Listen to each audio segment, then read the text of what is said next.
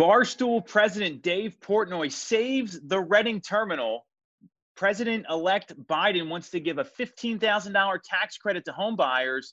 And we've got a great local cause you can support. All next on Tool Time.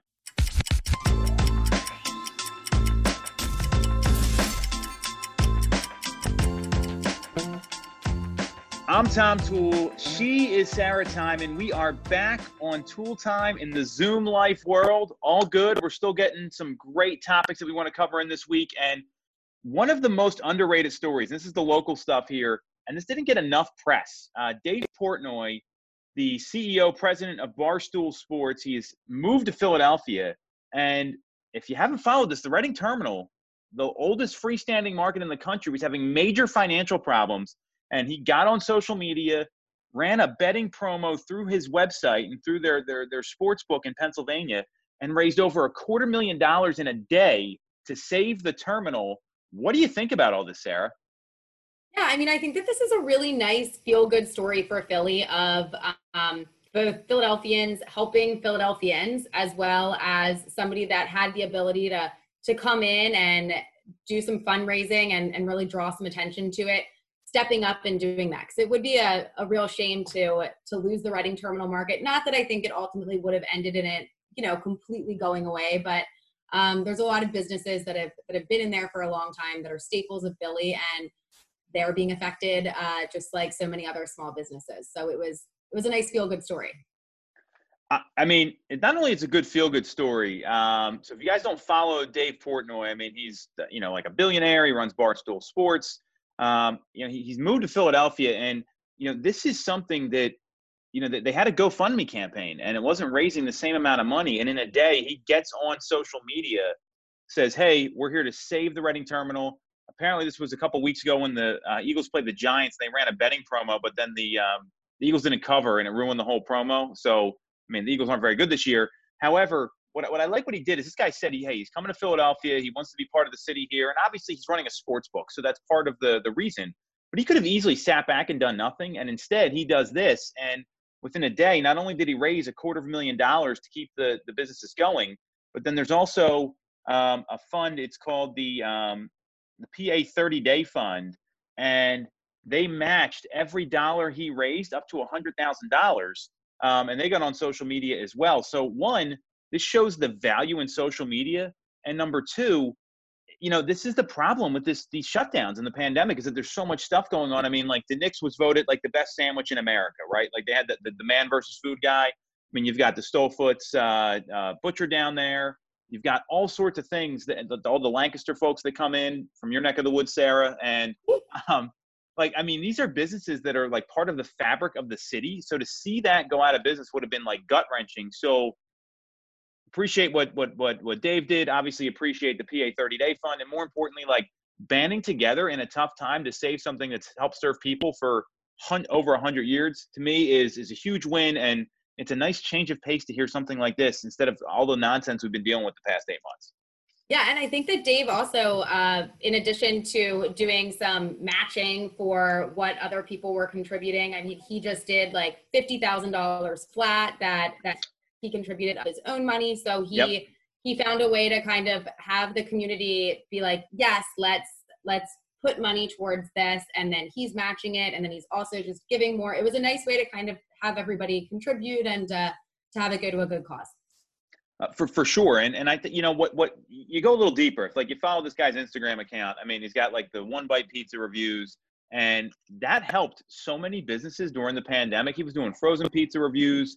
Um, you got some Angelo's pizza this weekend, didn't you? Um, yeah. I, I, heard we about it. 170 times. to... I, I, saw this on Instagram. I meant to ask you about it when I saw you. So, like, that business is blown up because he did like a pizza review there. I mean, he's been to these staples like D'Alessandro's and John's Roast Pork and all these places around the city that people know about him, but I don't know that people are spending a lot of money on this stuff right now. So the fact that he can raise awareness like that, I mean, you had to call 170 times.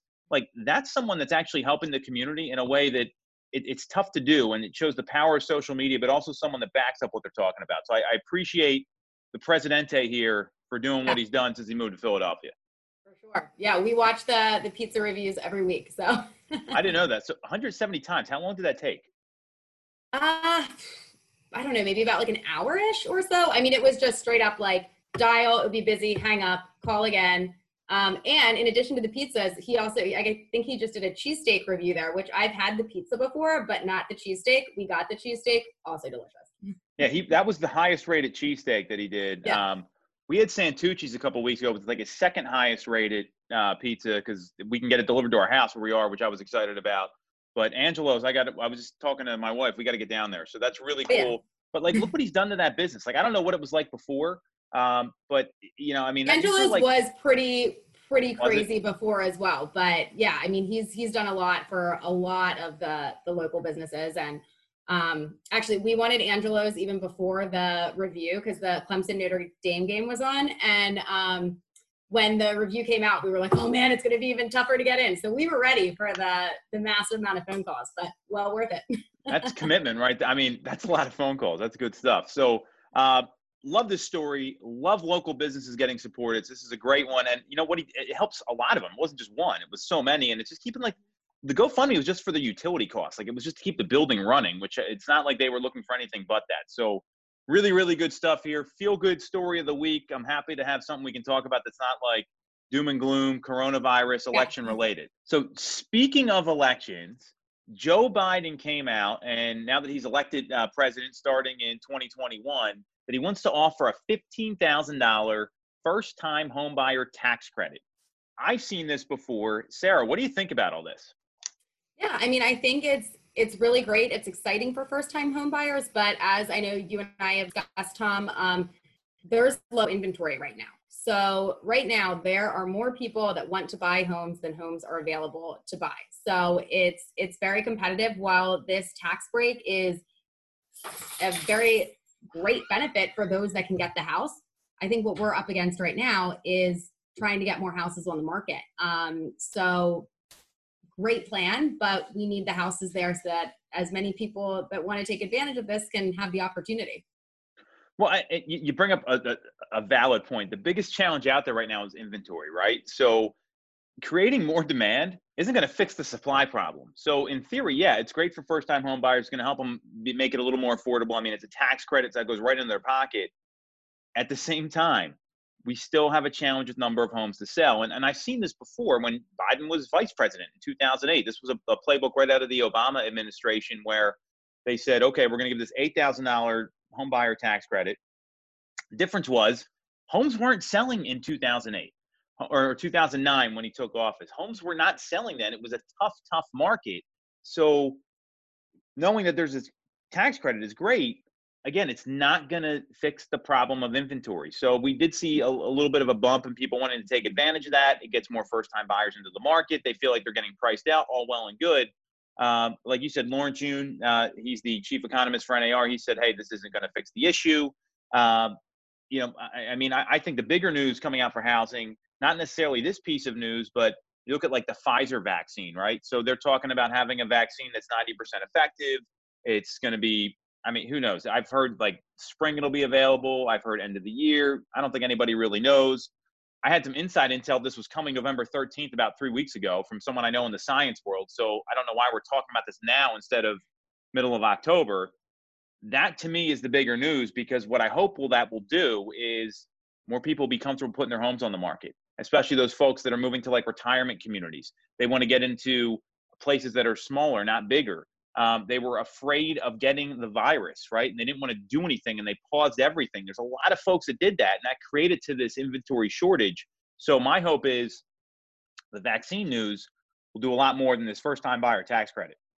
Yeah, and I mean, I think that if they can work in conjunction with each other, it'll fuel both ends and be and be fantastic. Um, so hopefully, again, I don't, you know, it would be great if we could get timelines, but um, you know, no point in really doing that. It'll it'll be there when it's there, but um, you know, hopefully sooner rather than later, as long as it's ready to go and it's effective. Um, and yeah, absolutely, I think that's gonna bring a lot of people. Uh, back to being ready to list and and just make a lot more opportunities for everybody.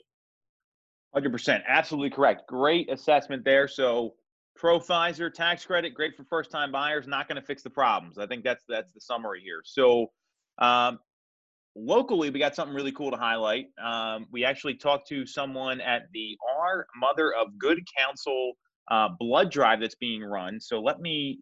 I don't know if I'm going to be able to screen share this or I'm going to screw it up. So I'm just going to tell you guys what's what's on there.